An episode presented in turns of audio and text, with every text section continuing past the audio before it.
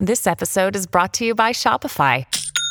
Forget the frustration of picking commerce platforms when you switch your business to Shopify, the global commerce platform that supercharges your selling wherever you sell. With Shopify, you'll harness the same intuitive features, trusted apps, and powerful analytics used by the world's leading brands. Sign up today for your $1 per month trial period at shopify.com slash tech, all lowercase. That's shopify.com slash tech.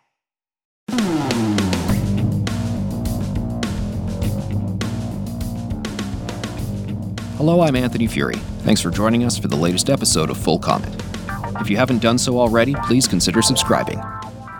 For many years, broadcaster Wendy Mesley was a fixture on the televisions of Canadian households, bringing families the news as a host of popular shows Undercurrents, Marketplace, and The National, all on the CBC, where she worked for 38 years until her departure from that network last year.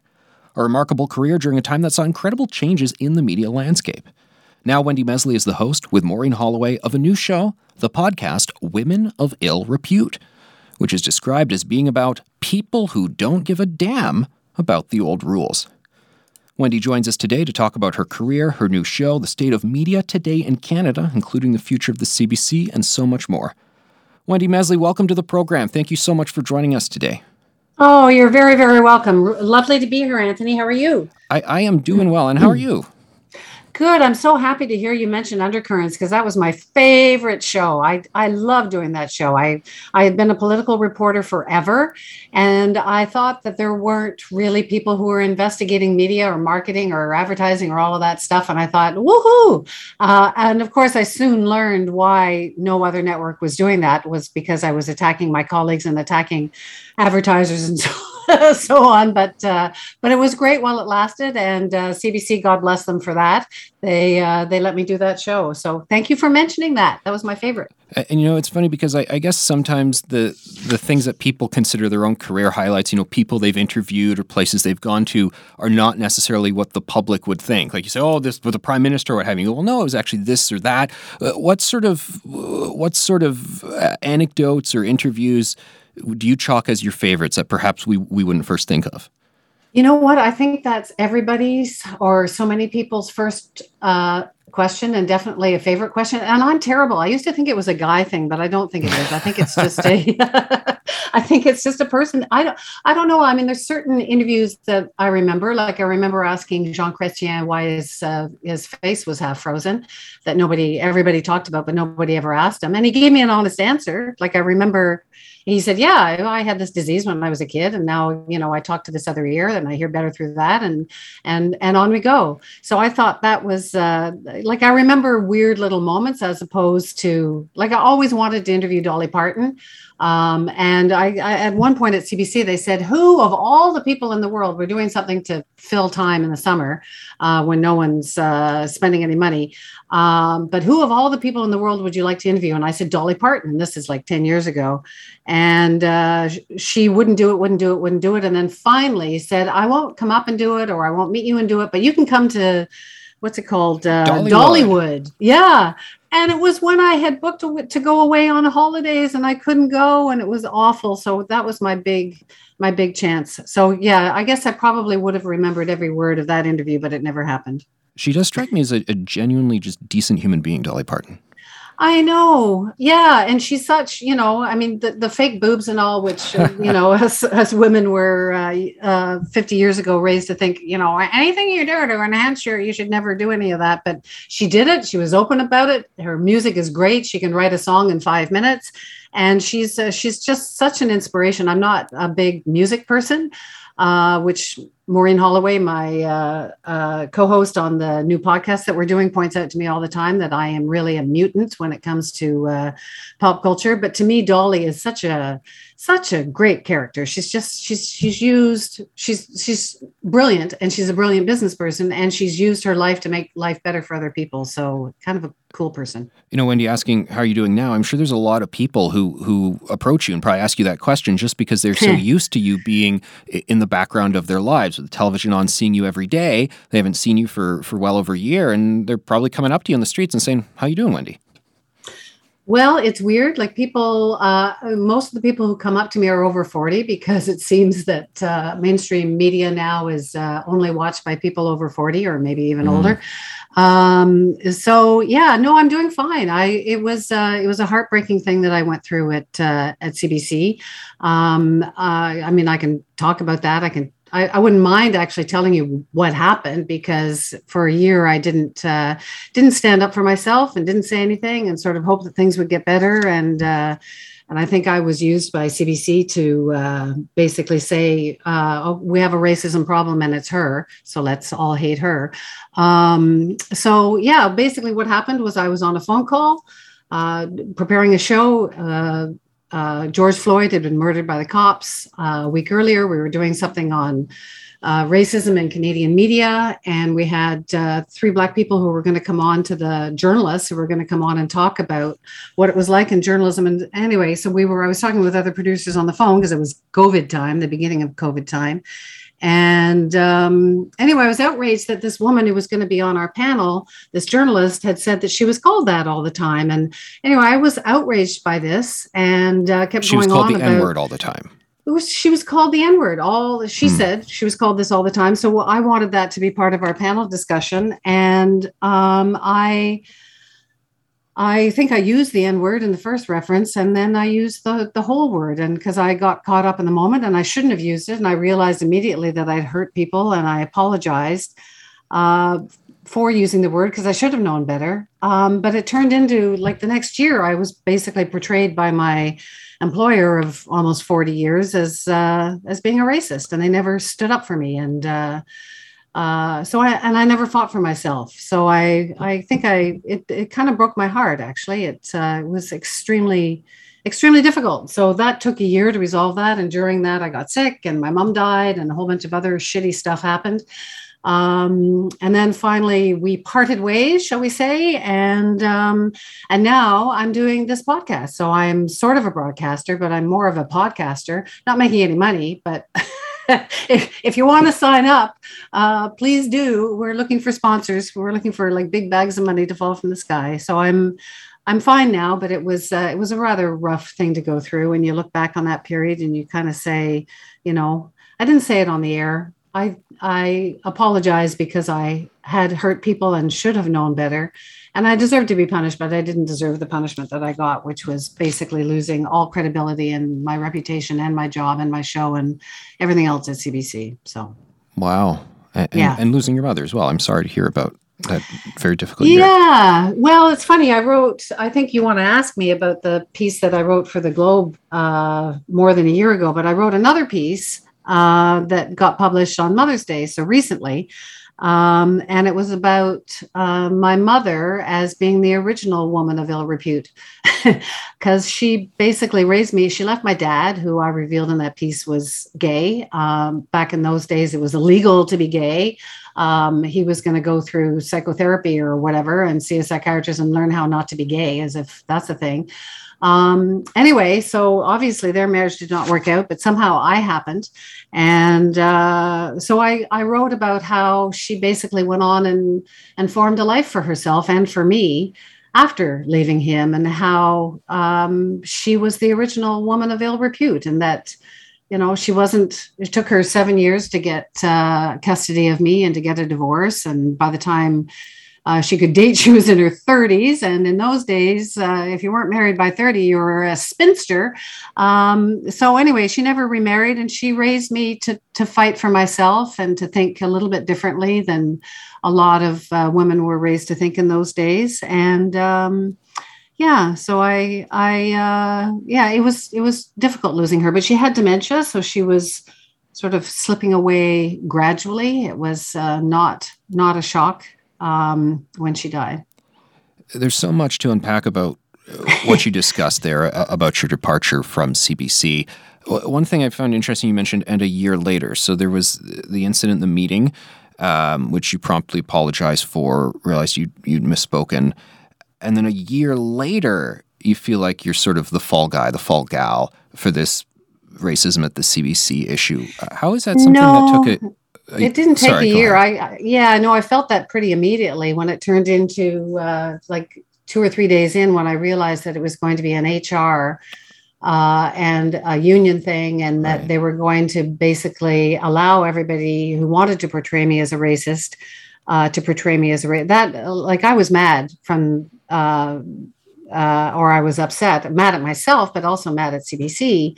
Uh, very early on. But when you work for CBC, you can either, um, and something happens, you can either go with the process and try and figure it out and hope that that you know after 40 years and and it had its own its own problems with systemic racism of which it was accused publicly at the CRTC and other places by CBC employees um, you would hope that I had hoped that things could be worked out and that I could actually return. And it took it took a year, but you can't fight. You can't say anything. You can't fight for yourself. You can't say anything publicly. So it took a year for me to say, okay, this is not going to work. We neither of us sees a future here.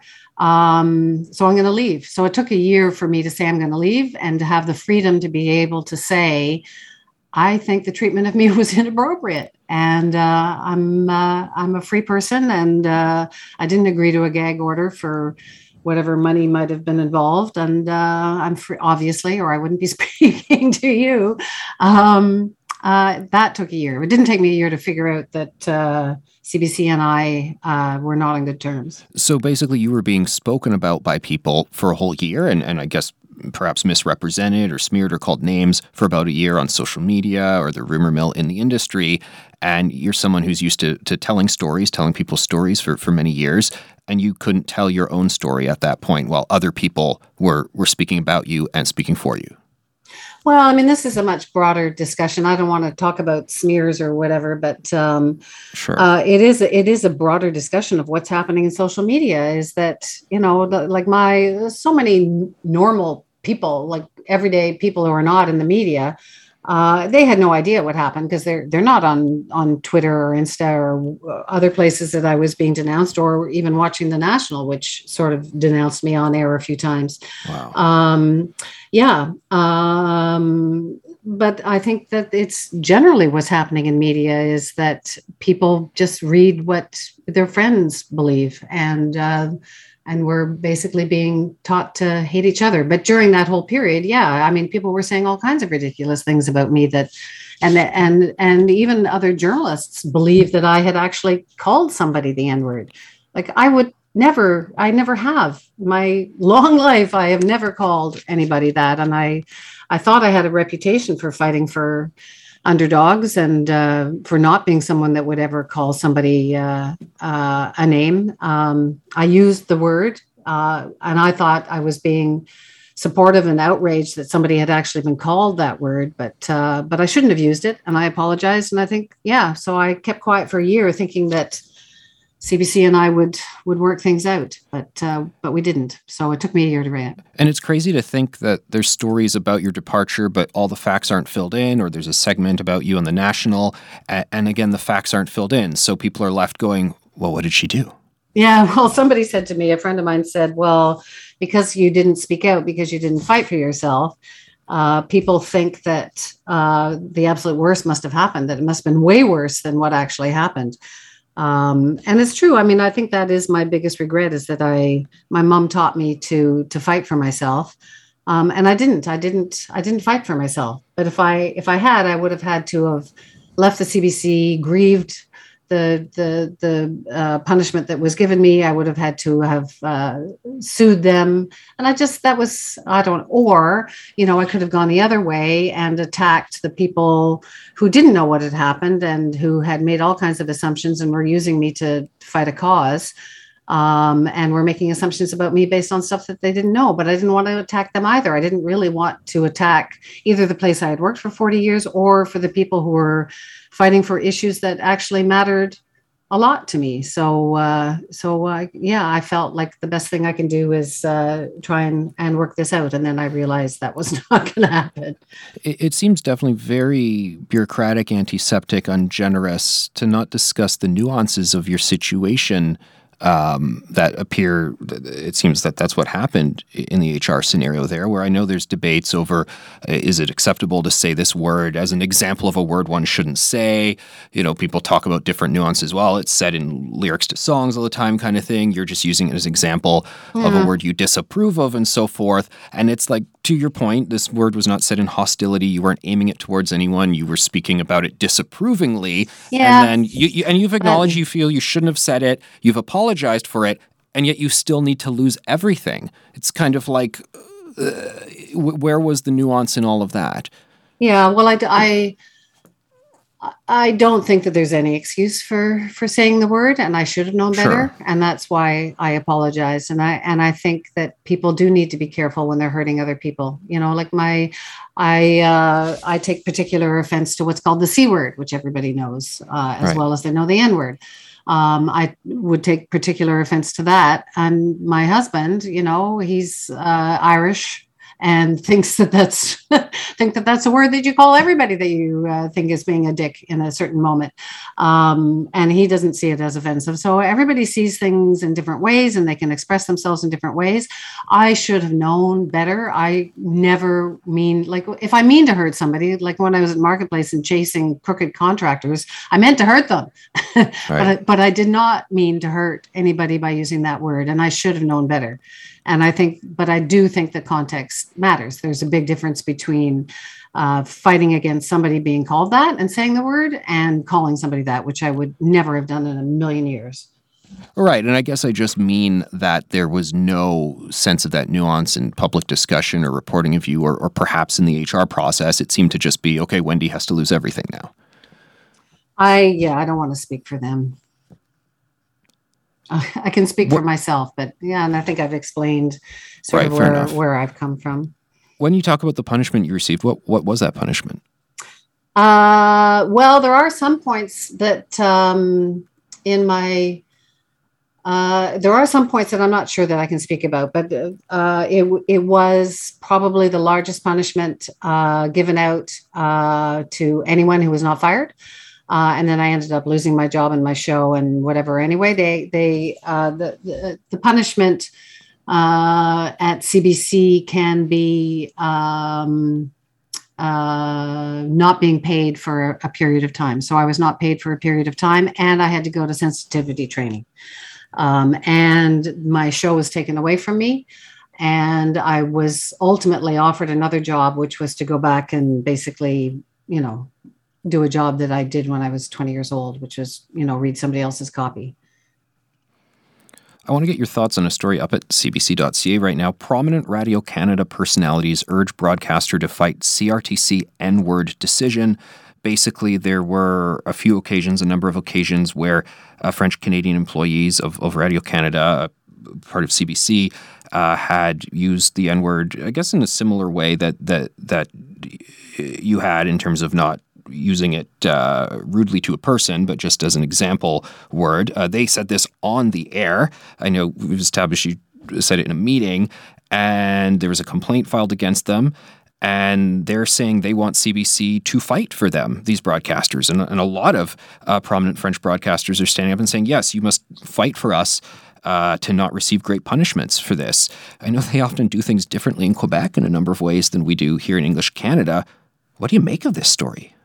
Um, I don't want to make a pronouncement about what Radio Canada or CBC should do, uh, but I have two comments. One is that uh, nearly all of the people who are saying, How dare the CRTC get involved in this uh, free speech uh, debate and tell Radio Canada what to say?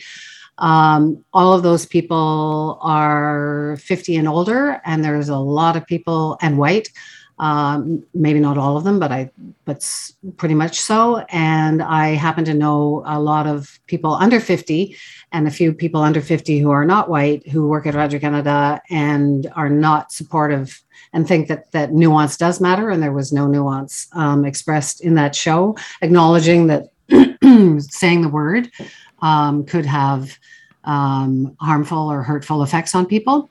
So there's that. And I would also like to point out that uh, there was a complaint uh, made uh, at CBC during this whole N word thing at CBC, as opposed to Radio Canada back in the day when I said the word on the telephone uh, to staff members, um, not accusing anyone of being that, but being upset that somebody was called that. Uh, so the ombudsman at CBC looked into it and wrote a report, and nobody noticed that because there was a lot of blah blah blah as there always is in ombuds people's reports wherever wherever the institution is um, but they also said that uh, that the CBC broke its own ethical guidelines for mm. uh, uh, how they how they covered what happened to me. So uh, yeah, there there is there is a difference. CBC decided to make an example out of me, even though if you look at all the senior management, or if you look at all the things that were said about uh, CBC at the time and its own problems with uh, with racism. Um, they decided to uh, um, you know take advantage of of uh, of my using the word and and my celebrity i guess canadian style celebrity for whatever it's worth um, and uh, there was a very different approach at uh, at radio canada we'll be back with more full comment in just a moment Wendy, you mentioned CBC's problems with racism. CBC is a large organization, many employees. Are the problems that CBC has faced uh, particularly greater than at other institutions? Uh, what, what is unique uh, or specific to CBC's challenges as opposed to the challenges that, that other organizations might face with racism? It is a, um, excuse me, it is a, a unique situation um, because I, I don't think that the issue of diversity or bigotry or racism or whatever is any different or any worse. Uh, it might actually be better at CBC than a lot of places, but the the difference is that um, well, I guess there's two differences.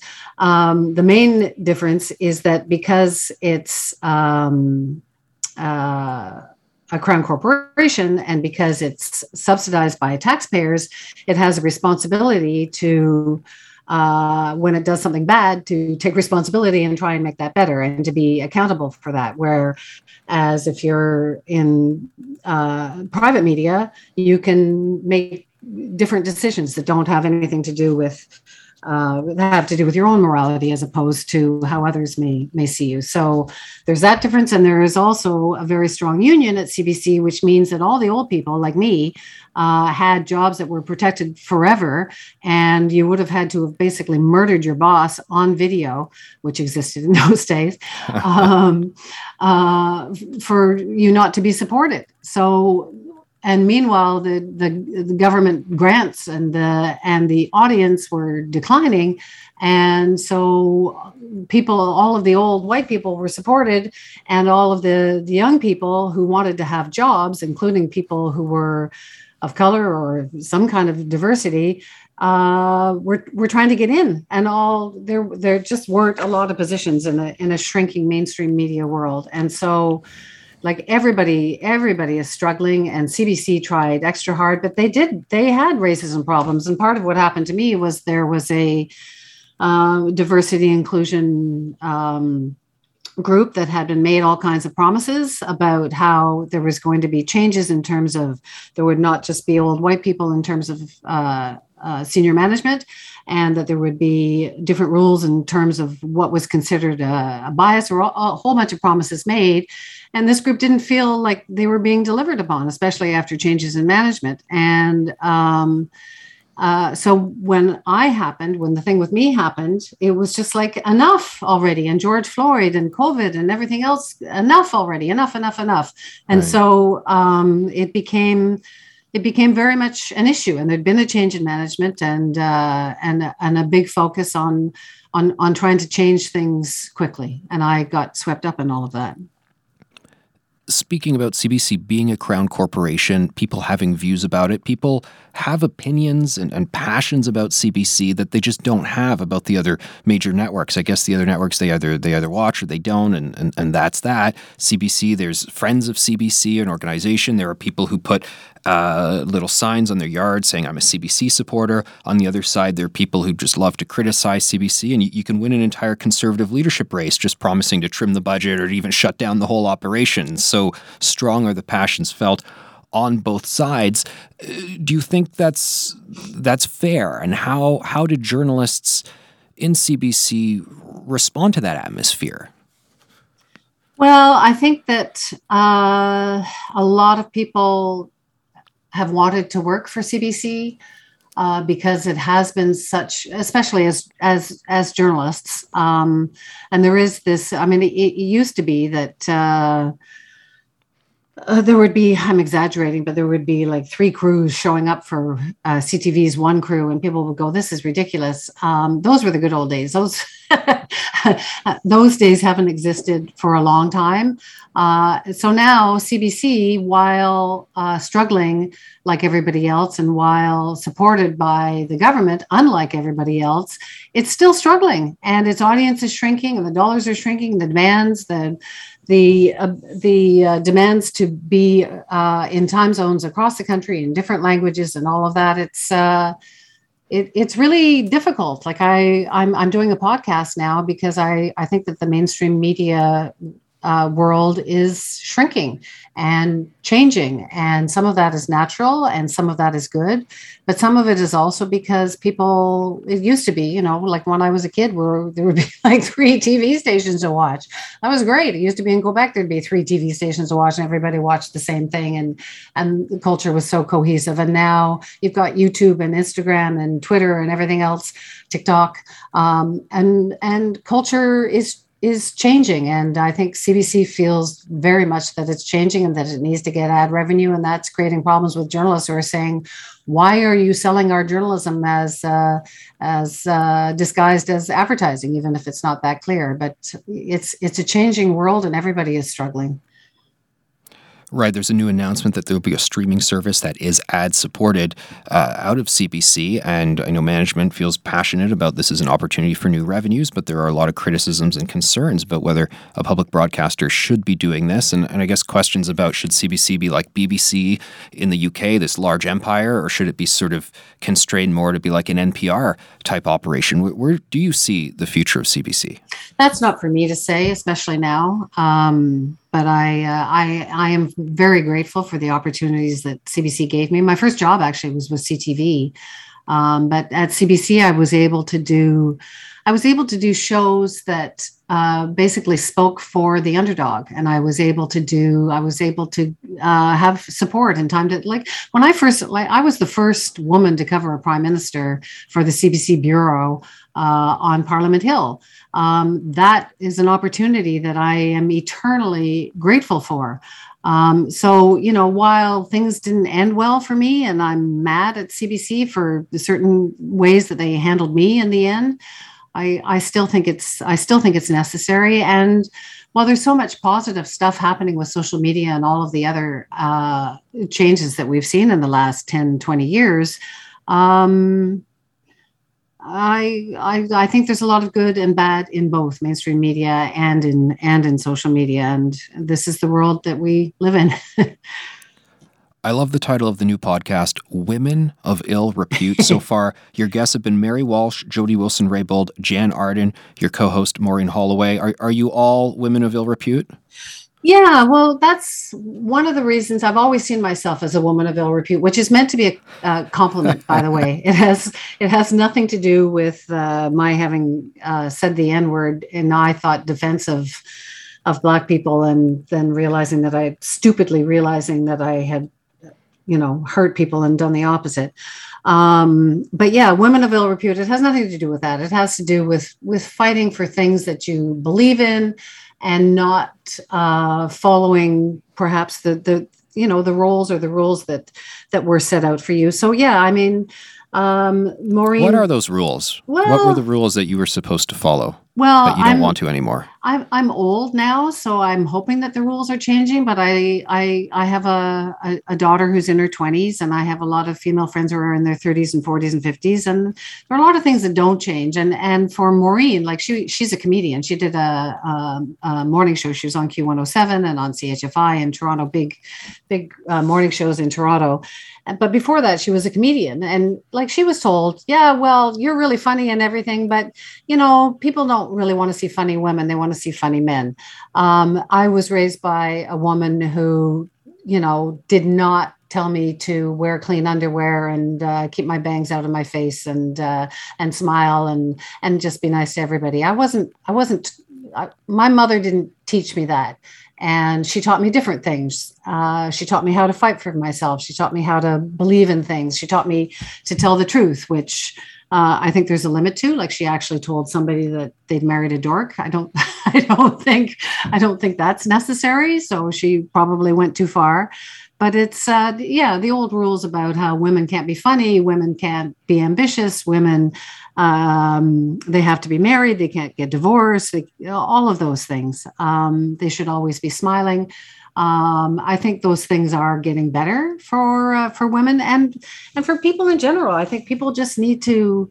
Um, I think people need to fight for things that they believe in, even if they're not the standard rules. And that's you know obviously what's happening in the states is different than what's happening in Canada. But uh, but that's what I, I don't I don't reject all rules. I think some rules are are important and the rules are always changing and i believe in challenging the status quo and i think i've done that in my career and i believe in i believe in change like when i was a kid you know people used to do jokes about gay people um, don't do that anymore you used to do jokes about uh, black people don't do that in Toronto anymore. It would bother me when I moved to Quebec that people were still telling jokes about black people. I just, I've, I think I've, I've fought against that all my life. So when I talk about uh, rules, those, those are the rules that I mean. But I, I believe in, you know, trying to be kind and trying to be good and trying to listen to each other. And, and I, I've, I've always tried to do that, but I'm human and I've made mistakes like everybody else.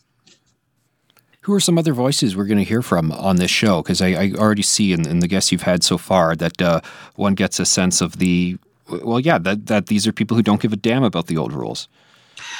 Uh, yeah, well, the next person up, she's coming out on uh, Tuesday. So it's funny because we, I guess, uh, women of ill repute is meant to be, it's meant to be a compliment, but it's also like we're not going to uh, interview women who have not challenged the status quo in some way.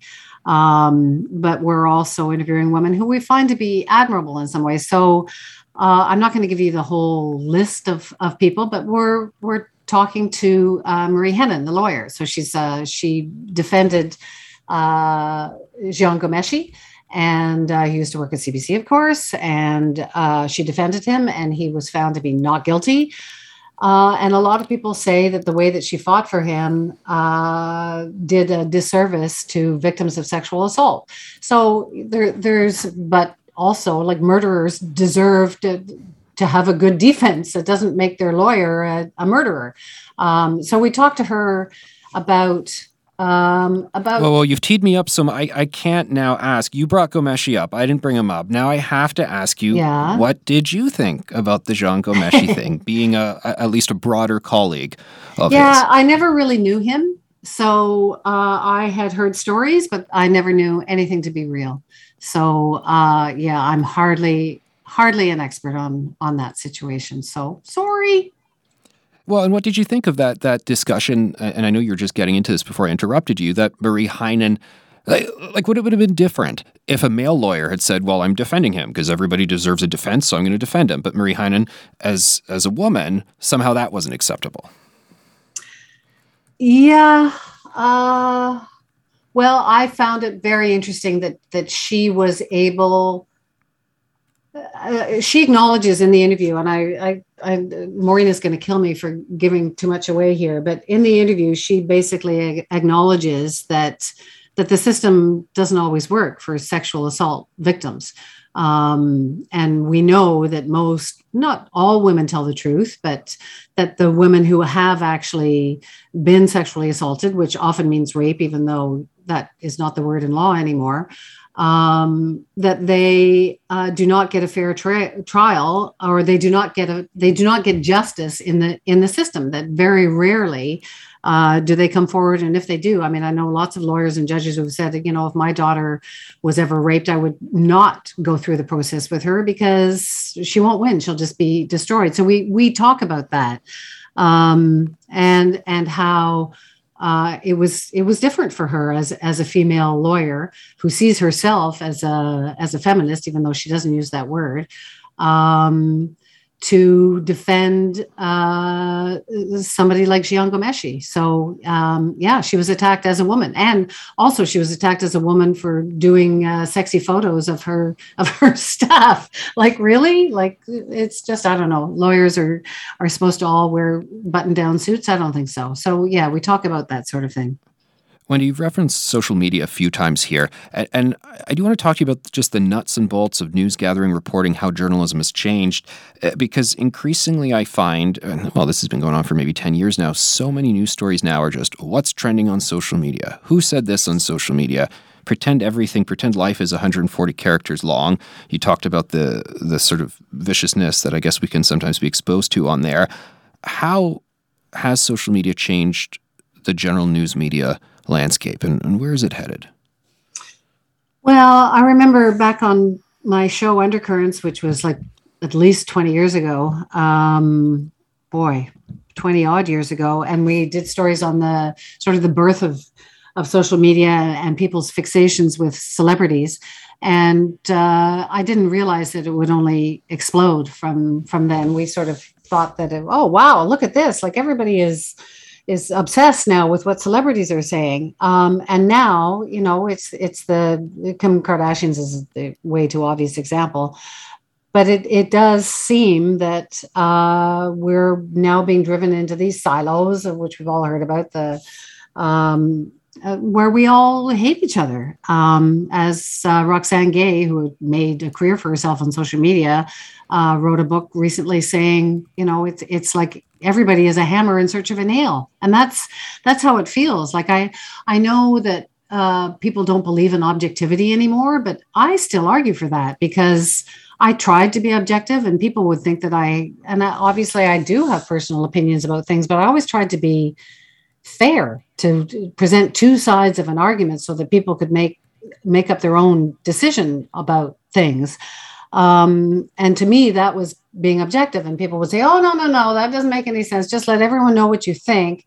And then they can uh, figure out whether they want to believe you or they want to believe somebody else. But that just basically drives us into this polarized world that we're living in right now where nobody even tries to tell you uh, what's actually happening. Instead, you just you know you read all your pals on whatever social media post you're on, or you read your your favorite newspaper that supports what you want to believe in, and uh, and very few people make an effort to tell both sides of a story anymore. And uh, anyway, so it ends up that instead of talking to each other and trying to understand each other and trying to learn from each other, uh, that we all hate each other. That we all say I'm right and you're wrong, which is not very helpful and has led to the world that we're living in right now.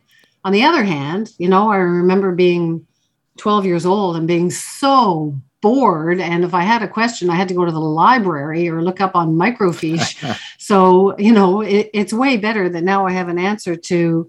Uh, Martha Mitchell, I remember her. I just watched this series on Gaslit on TV, and Martha, John Mitchell, and the whole Watergate thing, because I'm a Watergate kid, was happening when I was like 12 uh, and go back and, and read about that. It's all on Google. I can watch stuff on YouTube. I can, if I'm on holidays, the first place I'll go is Twitter because everything is there and I can put in a keyword and I can find stuff. But I'm only being sent stuff that the algorithm says that I want to hear from. So uh, I try and keep my mind open and read people of all, you know, different opinions who I respect in different ways uh, to keep my brain full. Uh, so it's kind of wonderful. It's like like I remember when video games came along, that was going to kill it. You know, everybody was going to be a serial killer because they were watching a video game. Or if you're old enough, you remember the debates about how TV was going to ruin everyone's life, and we are all going to become worse people and and maybe we are but tv video games and now social media for the last 20 years um, they're kind of here to stay so i think we just have to uh, try and find a way of still talking to each other and not just talking to people that we agree with. Yeah, the whole we're all hating each other thing. I yeah. get the sense that traditional media is, is probably amplifying it or worsening it rather than healing that. I don't know. Does traditional media even, does anyone even read that anymore? or listen I, to that I, anymore? I, I, have to say yes in hopes that people are still buying the newspaper. So. Well, I don't have to say anything because I have a podcast, womenofillrepute.com. Go and sign up. I don't have to say anything that I don't want to say anymore, which is quite liberating because at, you know, at, at CBC and certainly as a political reporter, you weren't supposed to have uh, a sense of humor or any political opinions about anything. Whereas now you're, it seems, uh, even at CBC, or you know, there are people who like tweet stuff about going to uh, following drag queens. Well, if I'd done that one, not that that was my thing, but if that had been my thing and I tweeted that, it would have created a huge sensation. Which I think, and I think it's good. Like, why shouldn't you be able to tweet whatever the whatever the heck you want? there you go, tweeting whatever the heck we want. And I think that's kind of where where we found ourselves at, because that's the the state of social media, maybe the state. Yeah, but we still need to talk media. to each other and listen to each other and learn from each other and try and understand each other and maybe even forgive each other instead of just saying, "Oh, somebody said they said this, so they're a bad person, and now I hate them." I I don't think that's very helpful. Have you been forgiven? Uh, I think a lot of people who actually are familiar with my career and know that I devoted much of it to fighting corruption, uh, fighting for the little guy. Um, maybe not doing as well, obviously not doing as much as I should have in terms of like I remember. Uh, I think I just left the Hill and Phil Fontaine started talking about residential schools. And I didn't, you know, stop and pay attention like I should have paid attention to that. Mm. I, I, I said the N word without realizing uh, that in any context it could hurt people and that did i really want to do that um, so um, so yeah i think we're we're all in a in a in a different spot now wendy mesley it's been a great conversation i admire your career i admire your honesty thank you very much well, thank for... you, thank you, Anthony. That's a, yeah. So, women of ill repute. Me and uh, Maureen. She's a comedian. I'm a journalist, but we're both trying to be honest, and uh, that's that's that's the difference. So, it's been lovely to talk to you. Thank you so much. Likewise. All the best, Wendy. Thank you. Yeah, thank you. Bye. Full Comment is a Postmedia podcast. I'm Anthony Furey. This episode was produced by Andre Proulx, with theme music by Bryce Hall. Kevin Libin is the executive producer. You can subscribe to Full Comment on Apple Podcasts, Google, Spotify, and Amazon Music. You can listen through the app or your Alexa enabled devices. And you can help us by giving us a rating or a review, and by telling your friends about us. Thanks for listening.